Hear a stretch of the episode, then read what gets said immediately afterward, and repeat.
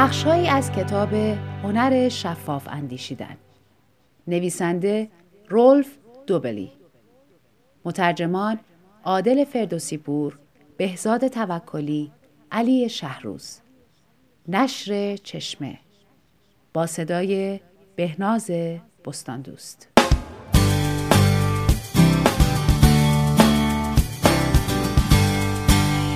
دوستان سوپر مدل خود را در خانه رها کن. اثر مقایسه ای رابرت چالدینی در کتاب خود تأثیر داستان هری و سید دو برادر را نقل می کند که در دهه 1930 میلادی یک مغازه پوشاک را در آمریکا اداره می کردن. سید مسئول بخش فروش بود و هری مسئول بخش خیاطی. هر وقت سید متوجه مشتری می‌شد که مقابل آینه ایستاده و از لباسی خوشش آمده یک بار شنیدن جملات کمی برایش سخت می‌شد.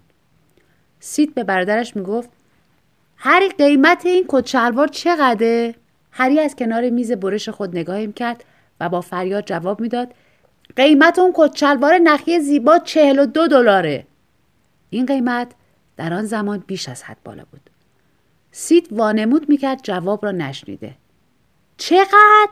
هری دوباره فریاد می‌زد چهل و دو دلار.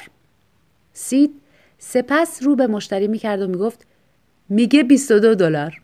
و مشتری به سرعت پول را روی میز میگذاشت و با کت و شلوار از مغازه بیرون می‌رفت. قبل از آنکه سید بیچاره متوجه اشتباه خودش بشود.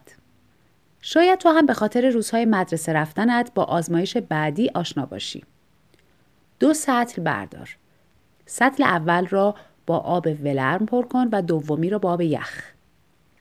دست راستت را یک دقیقه در آب یخ بگذار و سپس هر دو دستت را در آب ولرم قرار بده. متوجه چه چیزی می‌شوی؟ آب ولرم برای دست چپ همانطور که باید به نظر می رسد اما برای دست راست بسیار گرم است. هر دو داستان اثر مقایسه ای را به طور خلاصه نشان می دهد. اگر ما خود چیزی داشته باشیم که زشت، ارزان یا کوچک باشد، چیز دیگر نداشته را زیبا، گرانبها یا بزرگتر در نظر می گیریم. ما در واقع با قضاوت های مطلق مشکل داریم. اثر مقایسه‌ای تصور غلط و متداولی است. برای ماشین جدید خودت سندلی های چرمی سفارش می دهی چون قیمت 3000 دلاری آن در مقایسه با قیمت 60 هزار دلاری ماشین ناچیز به نظر می رسد. تمام صنایعی که امکان ارتقا را فراهم می کنند از این تصور باطل سوء استفاده می کنند. اثر مقایسه‌ای در جاهای دیگر هم وجود دارد. آزمایشان نشان می دهند مردم حاضرند برای ده دلار صرف جویی در غذا ده دقیقه بیشتر راه بروند. اما همان مردم اصلا حاضر نیستند برای ده دلار صرف جویی در یک کت و شلوار هزار دلاری ده دقیقه بیشتر راه بروند. یک رفتار غیر منطقی چون ده دقیقه ده دقیقه است و ده دلار ده دلار. به صورت منطقی یا باید در هر دو مورد این مسافت بیشتر را بروی یا در هیچ کدام نروی. بدون اثر مقایسه‌ای تخفیف دادن در تجارت کالا توجیه ناپذیر خواهد بود. محصولی که قیمت آن از 100 دلار به 70 دلار کاهش پیدا کرده به نظر ارزش بیشتری نسبت به محصولی دارد که قیمت آن همیشه 70 دلار بوده. قیمت اولیه نباید هیچ نقشی داشته باشد. یک روز سرمایه گذاری به من گفت این سهام ارزش بالایی داره چون 50 درصد پایین تر از قیمت اوج خودشه. من سرم را تکان دادم. قیمت یک سهام هیچ وقت پایین یا بالا نیست. همان چیزی است که هست و فقط این مهم است که از آن نقطه بالا می رود یا پایین می آید. وقتی با مقایسه ها روبرو می شویم واکنشمان مثل رفتار پرنده در برابر شلیک گلوله است. به بالا می پریم و زود حرکت می کنیم. نقطه ضعف ما متوجه تغییرات کوچک تدریجی نمی شویم. شعبد بازها می توانند ساعت تو را غیب کنند چون وقتی به بخشی از بدنت فشار می آورند متوجه تماس ضعیفتر آنها با مچ دستت و جدا کردن ساعت رولکست نمی‌شوی. به طور مشابه نمی توانیم متوجه شویم پولمان چطور ناپدید می شود.